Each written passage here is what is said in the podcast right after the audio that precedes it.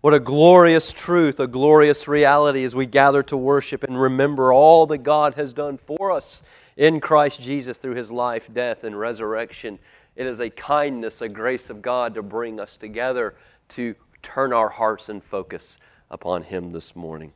As you turn in your Bible this morning to the Gospel of John, chapter 2, verses 12 through 22 this morning. I do want to ask you a couple questions this morning. I want you to be thinking about, even as we prepare to look at this text together. And I, I want to plead with you, I want to ask you.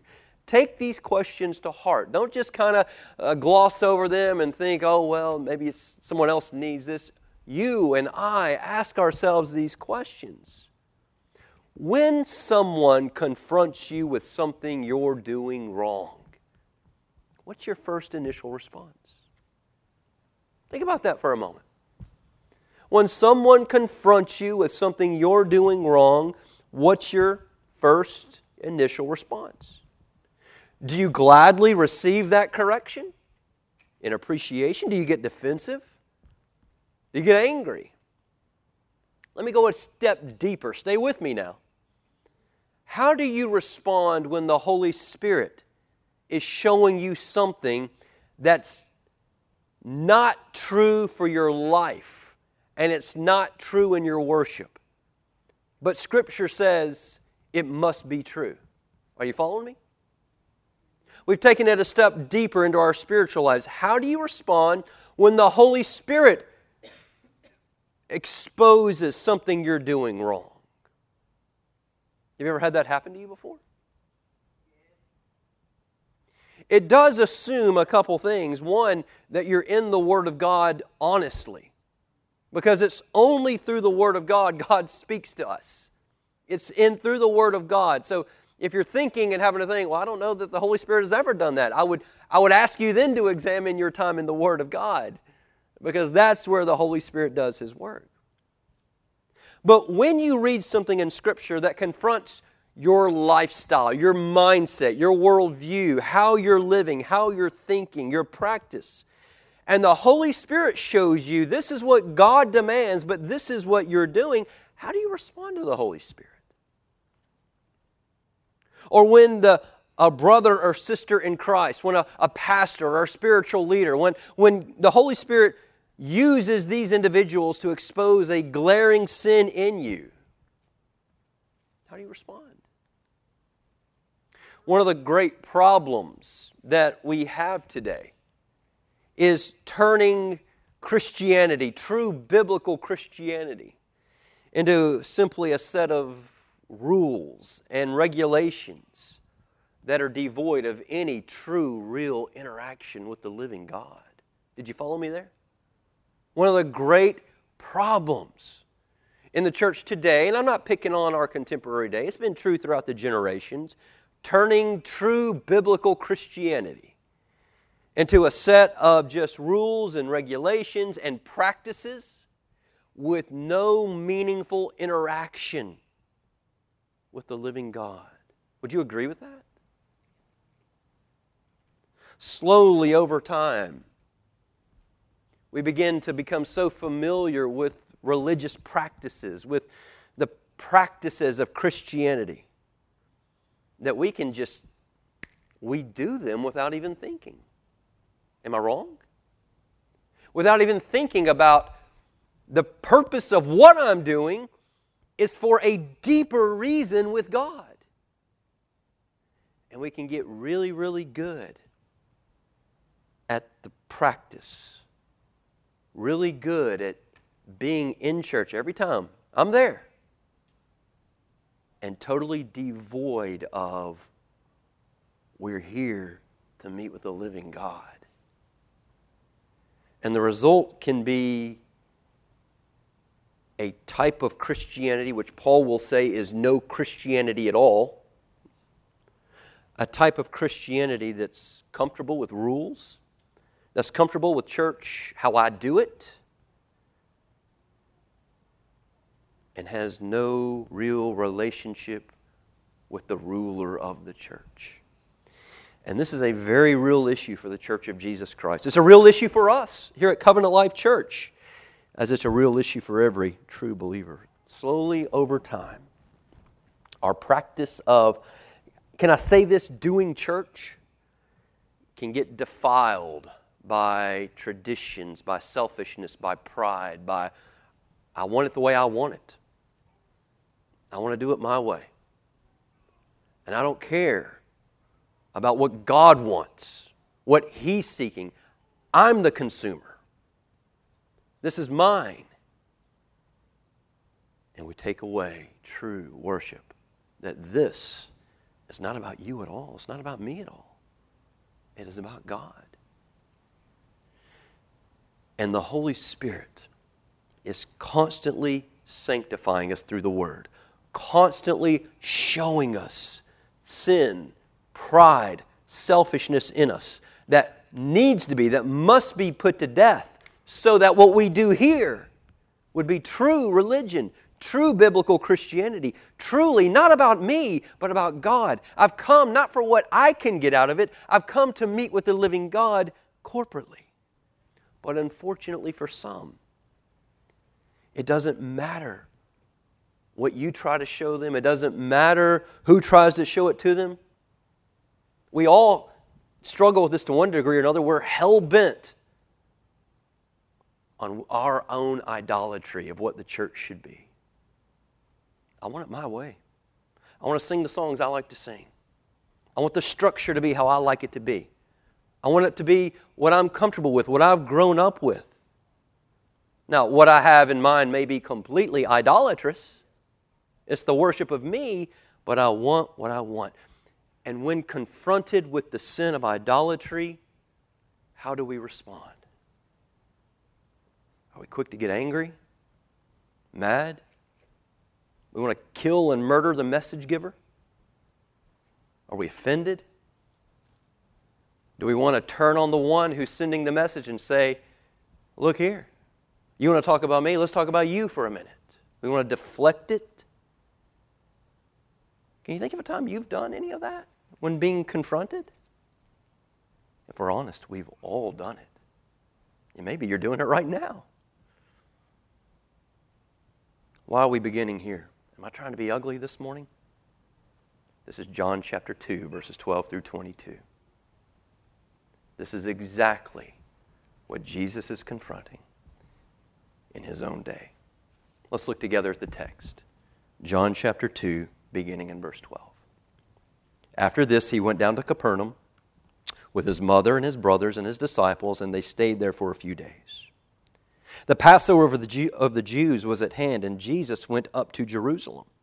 In the temple, he found those who were selling oxen and sheep and pigeons, and the money changers sitting there. And making a whip of cords, he drove them all out of the temple with the sheep and oxen. And he poured out the coins of the money changers and overturned their tables. And he told those who sold the pigeons, Take these things away. Do not make my father's house a house of trade. His disciples remembered that it was written quote, zeal for your house will consume me. Let me be clear on what Jesus is saying. Not zeal for the house of God consumes me. I'm passionate. He's saying this. What does it mean to be consumed? It means to be killed. Zeal for my Father's house, His way, will destroy me, will consume me. Those that I get in their face and I say, This is my Father's house, it's about Him, it will consume me ultimately because they don't respond to correction the right way. Let's keep reading. So the Jews said to him, What sign do you show us for doing these things? And Jesus answered them, Destroy this temple, and in three days I will raise it up. The Jews then said, It has taken 46 years to build this temple. Will you raise it up in three days? But he was speaking about the temple of his body, which would be consumed by them.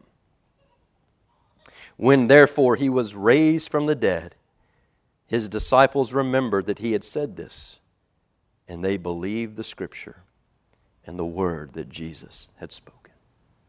Let's pray. Father, we come to you today again because we're a needy people. Because we're a people who are stiff necked, hardened, As we think about last week's message, the turning of water into wine, we are stone pots, empty by nature. And we're in great need of Jesus Christ to fill us, to sanctify us, to grow us, to conform us into His likeness. And we pray this morning, Father, that as we are just like these Jewish leaders, every one of us, that the Holy Spirit would come and do what only the Holy Spirit can do expose sin in our hearts, expose pride and selfishness. We ask the Holy Spirit to come and remind us today what we can't seem to escape from that life is not about us, it is about you, it is about the glory of Jesus. And we pray that the Holy Spirit would so satisfy us in Jesus Christ that we die to ourselves, die to our pride, die to our wants, die to our selfishness. Give us hearts that are receptive to the correction of our King. And by grace, seeks to live upon who Christ is, what He's done in His death and resurrection. And we would make all of life a life of worship unto you. Father, these are audacious requests we have. They, they flow so easily from our lips, but as we think about who we are and what we're wrestling with, these are audacious requests that we have. But Christ is enough. Help our unbelief this day in Jesus' name. Amen. I do want to ask you a question this morning before we begin looking at this morning's text. What have you done with last week's message? What have you done with what Christ manifested to us last week? And you'll remember last week we began the movement into the signs. There's going to be seven signs, miracles, but John's going to call them signs because John is not excited about turning water into wine. Most of us, we read about that miracle, we ooh and ah, water to wine, and we think, what can God possibly do for me? And John exposed that changing of water to wine was really not about the miracle itself, it was a sign to point us to Christ. What have you done in response to what Christ chapter 2, verse 11 manifest about his glory in that? We are a culture of Christianity that dangerously misrepresents Christ in our thoughts. Even in the room like this, as I look around, I see a lot of people who know a lot about Jesus. For many of us, our, our thoughts are just not very accurate, they're not very full. Last week, we read about Christ performing the first sign to manifest his glory at the wedding at Cana. He changed the water into wine, but again, John says that's not the point. If you leave thinking Jesus can turn water to wine, great. That's you've missed the point. The point is what does that reveal about the glory of Jesus? And just to refresh your memory, what is wine symbolic of all throughout the scripture? Joy. Thank you, Brother Larry. I saw that. Joy. Wine is a symbol of intense joy. And what does six empty stone pots all throughout? I mean, we, we see John use this kind of imagery in the book of Revelation and elsewhere. Six being the number of mankind, empty stone. That's our hearts. The empty stone hearts of man, Christ revealed. He is the divine wine. He is the joy. He is the one in whom at his right hand is fullness of joy. Oh, Christians, professing Christians, who are seeking to serve Christ but are so crabby and crusty and devoid of joy, what have you done in the last week to live upon the fullness of joy in Christ? Has there been any movement? Have you fought for the fullness of joy that comes in Christ?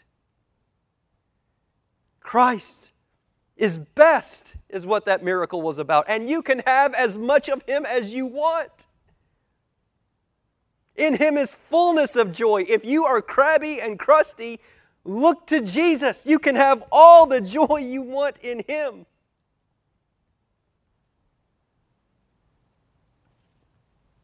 What have you done with Him? Or have we treated the Word of God like the Pharisees? We heard our message and we went home.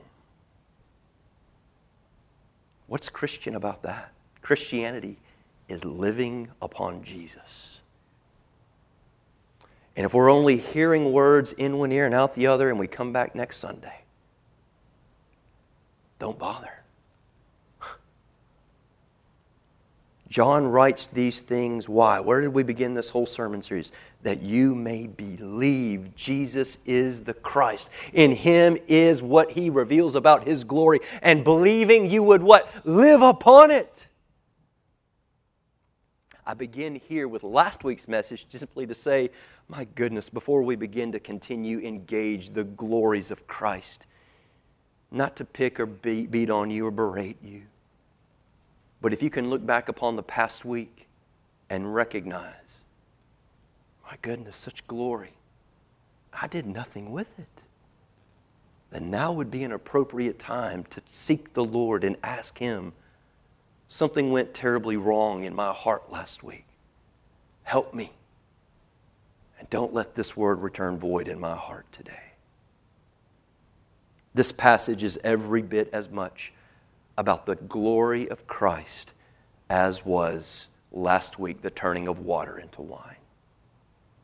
This morning, we are not so much thinking about temples and church, though that's the context here. This is not about temples and church. This is about the glory of Christ in the context of temple and church. So, what's happening in this account this morning? After turning water to wine at Cana, verse 12 tells us they went to Capernaum there and stayed with Christ's family. It's a fascinating dynamic there to think about. Jesus is still connected to his family. And then the Passover comes, the time of Passover. And so, where do you go for Passover? You go to Jerusalem. So, we're just following Jesus from Cana to Capernaum, and now he's on his way in verse 13 to Jerusalem. Now, it's interesting as we think about Passover here. Jesus, this is not the first time Jesus has attended the Passover service in Jerusalem. He's a, he comes from a good Jewish family. Uh, this is the first time in his public ministry that he's going to Jerusalem for Passover. But uh, in the Jewish system, from, from a, I think the earliest age 12, it was mandatory you had to go to Jerusalem to participate in Passover. You had to bring a temple tax. Uh, you had to bring a sacrifice in order to give some kind of calf or a dove or a lamb. If you're poor, uh, it, it would have been a dove. So, as Jesus is making his way to Passover, this is not the first time he's done this. It's just the first time in his public ministry where he is manifesting his glory on a more public scale. And what is the Passover? again, I think we're most of us familiar. It's the commemoration of what God had done in rescuing his people, the Israelites, out of Egypt after they had been in bondage for some 400 years. The death angel comes, all the way back in that context, the death angel comes and kills the firstborn in every home, except for those homes where the doorpost is covered in the blood of a sacrificial animal. The the angel of death would come and kill the firstborn in the home in Egypt, and then when it comes upon a home where blood is covering the doorpost, they would pass over that home and go to another. And it's a picture for us the, how God rescued Israel from their bondage in Egypt is a picture for us of how God rescues, how God rescues us.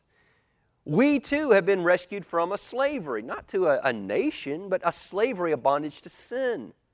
We are sinners, every one of us, myself uh, chief among us. We are sinners who have been rescued from sin by a mighty act of God. Whose idea was it to put blood on the doorpost? Was that the cleverness of Moses? Did Moses come up with that thing? Did Aaron, hey, I think uh, this would be, no, it was, it was God who instructed. It will be the blood, through blood, that you will be saved and be rescued from the angel of death, from the wrath of God that is coming over Egypt. And, and they, were, they were saved by this mighty act of God, of God's judgment coming upon others, not them. This is something we constantly need to rehearse when we think about the salvation of God's people from Egypt. Why did God rescue the Jews out of Egypt? Why did God not murder the firstborn of the Jews in Egypt? Yes, we can talk about the blood, but more fundamental than that. Are the, the Jews rescued and the Egyptians killed because the Jews are better? Romans 3 makes it clear none is righteous, no, not one. The sin nature in the Jew was every bit as depraved as the sin nature in the Egyptian. So, why did God rescue the Jews out of that and not the Egyptians? And it goes all the way back to the beginning of the story. The fulfillment of his promise to Adam and Eve to send a Messiah, and then God calling out Abraham out of Ur of the Chaldeans and making a promise to Abraham that he's going to raise up a people, a family through Abraham, and from that people will come the Messiah. The reason he saves the, Egypt, uh, the Israelites out of Egypt is because he's made a promise. Not because of anything good in them, but because of a promise he has made to himself for his glory. So that's the celebration, the commemoration of Passover. It's time for it. Jesus comes and he visits the temple for, for, Passover and he finds something astonishing. Now, again, this is not the first time Jesus has come to the temple. And we can preface this by saying what Jesus addresses here, he has seen before. This is not the first year this has happened. This is the first year in his public ministry this is now the season where he didn't address it when he was 15, he didn't address it when he was 19, he didn't address it when he was 25, but now at approximately the age of 30, he comes, he's in his public ministry. Now's the time to address this astonishing scene. He enters into the temple setting, which is a big, broad, there's different you got the outer court, the inner court, the holy of holies, and, and on the outer court is called the court of the Gentiles. Right? You didn't have to be Jewish to go to the, to go to the, the temple to go and pray and go and worship. God had accommodated even the Gentiles, giving an outer court where Gentiles could go and pray. But in order to go to the inner court, you did have to be Jewish, and then to go to the Holy of Holies, you had to be, you know, the high priest once a year after going through all the ceremonies. But Jesus comes into the outer court, the court of the Gentiles, where he expects Gentiles to be crying out to his Father in prayer. And what he sees is what he's seen before. That area where prayer should be taking place is filled with bankers and a bunch of animals. Why? Well, it was easier in that day if you're traveling a great distance. It's hard to take an animal with you a great distance. It's easier just to buy one when you get there. And when you do pay your temple tax, you have to use a specific designation of coin. You can't just bring uh, your home coin and pay. You had to you had to go to the bank and transfer that money and get the coin of the day to pay the temple tax. So these were necessary things that were in and around Jerusalem. But Christ comes to the court of the Gentiles, where that place has been designated by the Father for prayer. And he sees bankers and animals there, and he's consumed with a passion, a zeal for his Father's honor. This has been set aside for his Father. This place is for him. This area in the court of the Gentiles does not belong to the Jews. The Jewish leaders, the religious elite, the good church folks, they don't get to pick and choose what happens in this areas. This is my Father's house he's consumed with a zeal for his Father's glory. So he takes a cord, makes a whip, and he slings that thing and drives the bankers out, drives the animals out, tells those with the doves, Get out of here. He clears out this area which has been designated for the Gentiles to pray to God. And this is the first of two times this happens in Jesus' ministry. Here at the beginning, and then the other gospel writers are going to give us at the end of Jesus' ministry. There is a difference between the two. So Jesus clears out this area which was for his father. And can you imagine the temple leaders? Are they happy about what's taking place? No. I mean, this is how they make money. They're selling these animals, they're, they're, they're, they're, they're transferring uh, coins from the home base to what they need to pay the temple tax, and, and, they're taking a little profit on it too. You don't do business and you, you do it equal, right? They're making some profit. And Jesus just drove all this out. You think they're happy? So they a- approach Jesus and ask him, Explain yourself. What sign do you give us that signifies you had the authority to do this? Who gives you the right to come into our church and mess things up? We had it the way we wanted it. This is how we like it. This is how we have done church for generations. Again, this is not the first time Jesus has seen this. He's been to the temple. This is, this is how we do it. What gives you the right to come in here and rearrange what we're doing. Now, this goes back to the question I began with How do you handle correction? How do I handle correction? How do we handle correction? One of the uncanny fruits of the flesh is this ability to, in that moment of correction, redirect the focus away from ourselves onto someone else to save face, right? Rather than, I don't want to talk about me, let's talk about you, or talk about where the real problem lies. And that's what's happening here. It goes all the way back to the garden. Adam did it with Eve, right? She's the one who she's the one who tempted me. Eve did it with Satan from the beginning of mankind. Shifting blame, redirecting attention has always been the defense mechanism of mankind. Over thousands of years, I'd say we've gotten pretty good at it, haven't we? It's kind of how we operate. What about when God Himself confronts? What about when God Himself questions us? That's exactly what's taking place here in verse 18. When Jesus clears out the temple, it is Jesus, it is God Himself. This goes back to John chapter 1. That's why John spends that whole opening chapter. This is who Jesus is. When you see Jesus doing different things in His public ministry, you've got to understand He's the eternal Word, one with God, the same as God, yet distinct from God. In Him is life and light. In Him is no darkness at all. So when you see Jesus doing these things, you can't just embed upon that, well, he's just a, a, a good man. This is eternal God doing this. Eternal God confronting us. And how do they respond? Verse 18 deflecting away from their own hearts. Who are you? What gives you the right to come in here and do what you just did? This is mine. This is ours. Well, Jesus has already explained back in verse 16 when he said, Take these things away, do not make my Father's house a house of trade. He's already, he's already explained who he is. My Father's house. Who does he say he is there? He, I'm telling you, I'm the Son of God, is who I am. I'm giving you my authority right off the bat. Here's my business card. This is my Father's house.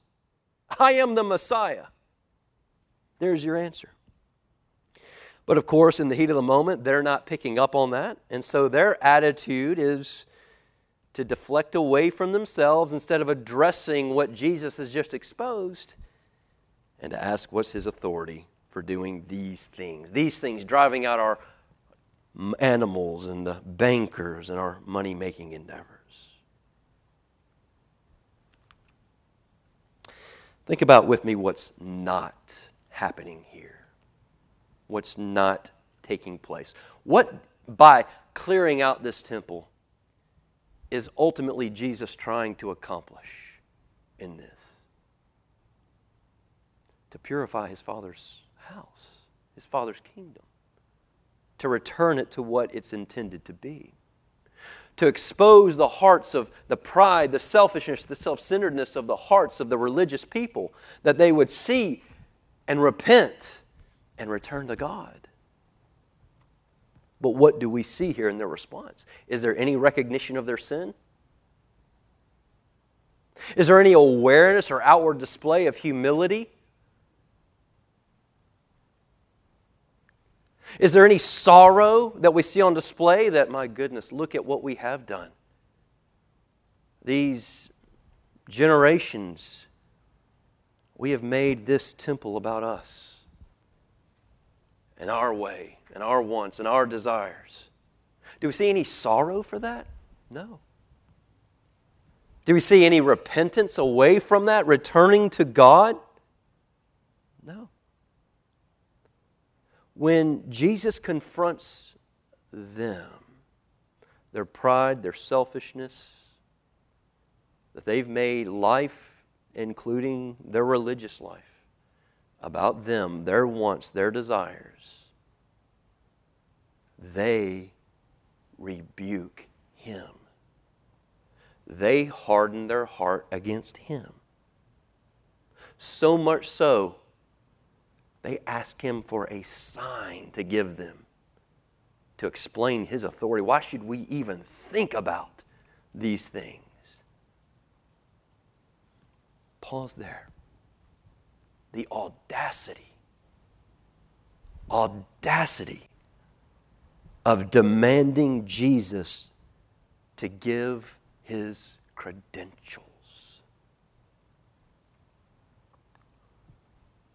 This is what defiled religion does. When we talk about defiled religion, religion, we gather together in the name of God. What was taking place in that temple? If you keep working through the corridors, you're going to find prayer and religious activity was going on. But it was defiled, it had been profaned. The religion of the Jews in this day was not about God even though they did a lot of religious things. It was selfish, self centered, man centered, catered to what their desires, their wants, their needs. Religion in this day had a blind eye to sin. Sin was always something somebody else was doing. Not me. I'm in the right. I'm correct. Don't correct me. I'm correct. Is that how we often respond to correction? Is our first instinct, our first assumption, I'm right. They're wrong. Somebody else needs this. Why is our first instinct always, I'm not wrong? Because we don't understand our depraved sin nature. We don't understand that we are oozing with godlessness that, apart from the grace of God in Jesus Christ, always does what's wrong. You can be religious. You can be sitting here this morning and have a completely blind eye to what God sees and condemns in you this morning and in me. Defiled religion produces a hardened heart, a stiff neck, won't listen to rebuke, wants to kill the message sender, wants to get away, wander away, leave. Produces blame shifting. We talk slanderously. How dare they talk about this? How dare this be confronted? Why? Because what's most precious to me is me. My wants, my tradition, my comforts, what I've always known. It's all about me. And I'll pray. I'll worship. I'll sing. I'll listen to the sermon. I won't do anything with it. But I'll listen to it and I'll feel better. I'm, I'm a good religious person. These people that Jesus drove out of the temple, these that Jesus got in their face, they were lovers of self, not God. But where were they? in the temple, in church, worshiping.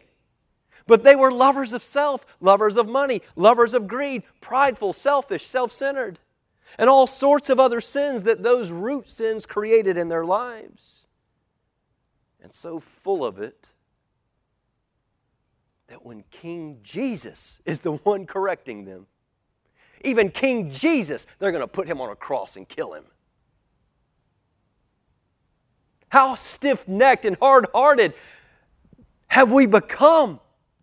when the Holy Spirit Himself says it's all about God, it's all about Jesus, and we will say, Yes, but I'm going to be PO'd and upset and angry when it's not my way.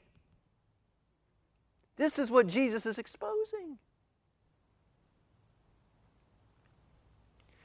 These people had taken what God had created and set apart for Himself, for His glory, for His prayer and they had profaned it, made it common, made it a place for animals, and taking advantage of people financially. They have profaned the temple. This was the place where the Gentiles were supposed to be crying out to God. And rather than weep and be broken over their sin and defiling God's for defiling God's temple, they're fighting with Jesus. You ever do that? when you come to His Word and He just clearly lays out here's who He is, here's what He demands, here's what you're doing, and those things don't line up. Do you ever fight with Jesus? Yes, but you don't understand my situation, my circumstances. What gives you the authority to speak to this? this that's what's happening here. When they ask, By what sign do you show us your authority? When we find ourselves fighting against the Holy Spirit, fighting against King Jesus, fighting against God's Word. And so long as even when a, a good intending friend is coming and trying to point you to Jesus, when we fight against that person, you can know you've become stiff necked, hardened, selfish, prideful, and oozing with, it's all about me. And we all struggle with this, every one of us. the leaders of the Jews, when confronted with their sin, did they respond appropriately? No. They denied it. How do you respond? How do we respond? When the Holy Spirit exposes pride that robs God of His glory, unbelief that robs God of His glory, a slanderous tongue where we create something to protect ourselves that does not honor the Lord, immorality in our life. When the Holy Spirit confronts that, when God reveals sin that's not pleasing to Him, that life is not being lived unto Him, do you deny it? Do you try to change the subject? Do you quickly close the book and go on and just continue doing what you want to do? Do you question his authority? Do you question the authority of the one who God is using to show you these things? These are all knee jerk reactions that we all do. But, beloved, we profess to be the church of Jesus Christ. Under his rule, his reign, that we've been redeemed out of a life of slavery to sin and self and the world and bought at a great price through the cross of Jesus Christ to live unto him. Every page of Scripture is given by God the Holy Spirit to sanctify us, to grow us, to continue to set us apart unto God. Are you allowing His Word to have its effect in your life? Are you spending time in His Word?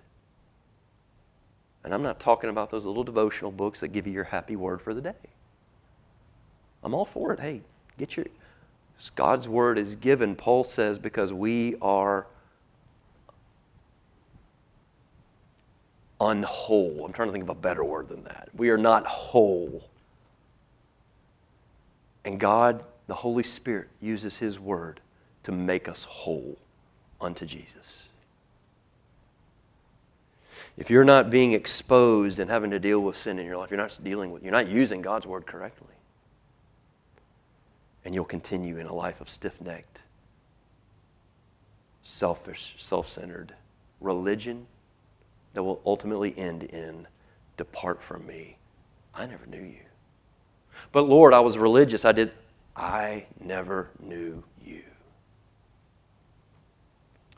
How does Jesus respond to their question?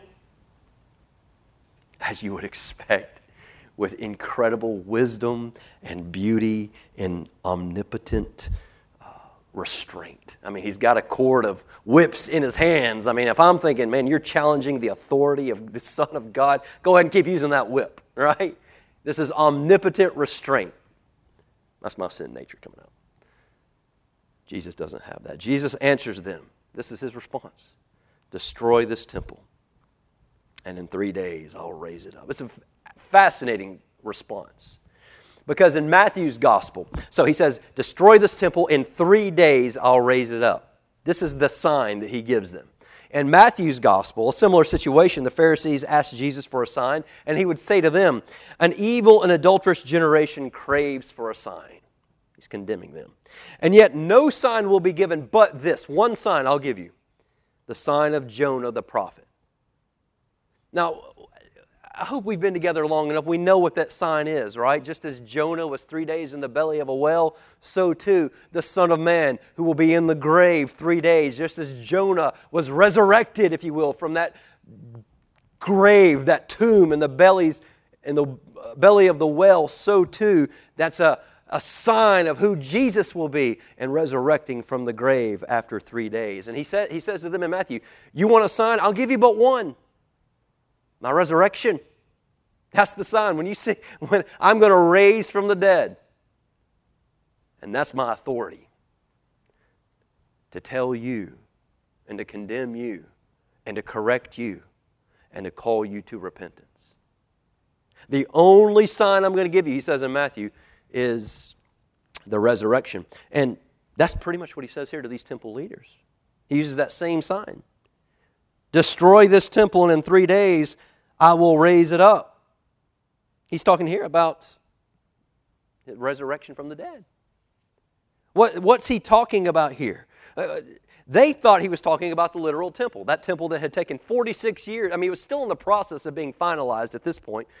46 years it had been worked on, and he's going to it's going to be destroyed. He's going to rebuild it in three days. They thought he was speaking of the literal temple. John tells us in verse 21, he ain't talking about his temple, the building. He's talking about what? Himself. This miracle is not about the rebuilding of a temple. This sign, this sign is about the one who will be consumed because of the zeal of his, for his father's house because people just don't want to hear the correction. But he will come back three days later. How is it that Jesus is, Jesus' body is the temple? Well, what was the temple? Going all the way back to the Old Testament, the temple is the place where God resides. God manifests his glory the, in the tabernacle, and then when they, uh, they got to a permanent location in the temple. Well, that's what Jesus is. John tells us in John 1 that he is God. Paul tells us in Colossians 1 9, it was the Father's good pleasure for all the fullness of deity, all the fullness of God to dwell in Christ. Also, we see in Colossians 2 9, in Christ all the fullness of deity dwells. So, if you want to meet with God based on what we just read, where do you go? Do you go to a building? I see a lot of this. No. You go where? You go to a person. If you want to fellowship and commune and meet with God, you don't go somewhere. Go and look at this afternoon Jesus' interaction with the Samaritan woman, where she says, Our people worship over here in this place, you guys worship over here in that place. And what does Jesus say? It don't matter the place. Why? You come to a person. What we do is about a person. It is about the living God in the face of Jesus Christ. And Jesus here is saying, Here is my credentials for driving out all these people from my Father's house. I'm the Son of God. And I realize that me correcting you and calling you out for your pride and self centeredness and your selfishness when it comes to religion, and you've made it all about you, even I realize, not yet. It's going to consume me. I'm going to be put to death because I've made you so mad and so angry. Here's my authority. You put me to death. You put me on a cross. And I'll see you again in three days. I'll be alive and well because I'm God. I have the right to call the shots. I have the right to tell you how to live. Who comes back to life from the dead? Only God Himself. Only the one in whom John 1 is life. And that life was the light of men. You can't put me down. You can try. You're angry, I get it. You're wrong. I'm God. Repent. Do you see the glory of Christ that's on display here? I'm going to tell you right now these religious leaders did not see it.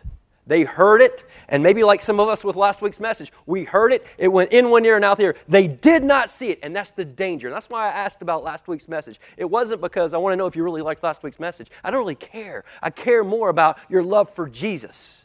If it goes in one ear and out the other, we are no different from these men right here who Jesus laid out before them his glory and they didn't get it.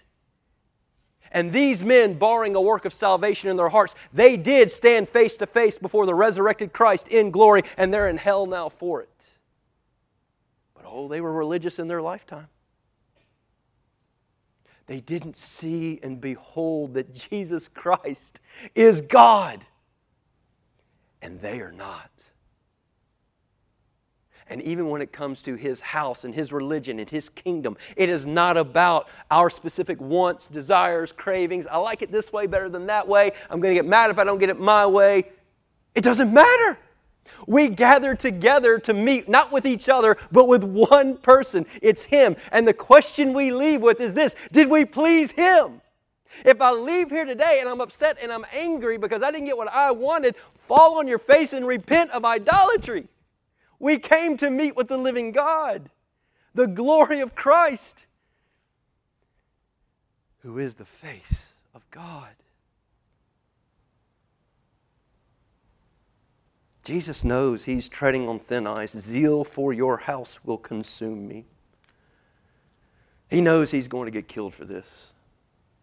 Just like you know, if God uses you as a vessel of grace and mercy to go and confront sin in somebody else, does anyone enjoy doing that? Does anyone enjoy? Now, I would almost question you might be a twisted person if you answer yes to this. But who enjoys? I've got somebody I do care about, and there's just something wrong in their life. Now, listen, I've got things wrong in my life too. But God is, is, is my duty, my responsibility for because of my calling in life to go and address. Does anyone enjoy that? No. Why? You know what's going to happen, right? Barring a tremendous work of grace in that person's soul, that person immediately is going to bring friction to the relationship. Right? Immediately, you're probably not going to hear from that person in some time. You can bet they're going to twist it and turn it and go tell somebody else you said this, that, or the other. You accuse them. You, who do you think you are? This, that, or the other, right? Jesus knows that. He knows zeal for his father's house is going to consume, is going to get him killed. But he's driven by what? What man thinks about him? How well he's liked? No, what? Zeal for his Father. That's what drives him. And that's the mark of a true believer. We talk about biblical Christianity here. It's not about what you've done in the past. It's not about, it's about your love for Christ, your love for God, your devotion to Him, dying to self and living unto Him. Does your zeal for the Lord so burn within you that you're willing to, all right, I'm going to have to give up some things I want because they're not what God wants. They're, not a, they're a priority to me, they're not a priority to Him. And I died to my rights when I came to Him. It's Him. I repent, I return. I, I've been worshiping at the idol of self. I repent and I return to my King. This outer court of the Gentiles, which was devoted, set apart by God, for God, for the I, this part of my heart that was set apart by God for Him, I've taken it and I've used it for. I repent. I drive those things out with by God's grace, and I turn to Jesus Christ, and with His help, mold me, shape me to be like Jesus. I give up my rights. Just as Jesus, the eternal Son, gave up his rights when he came to earth to die on the cross. Brothers, we've been saved, and sisters, saved to be conformed to the likeness of Jesus. Can you honestly say you're seeing that in your life today?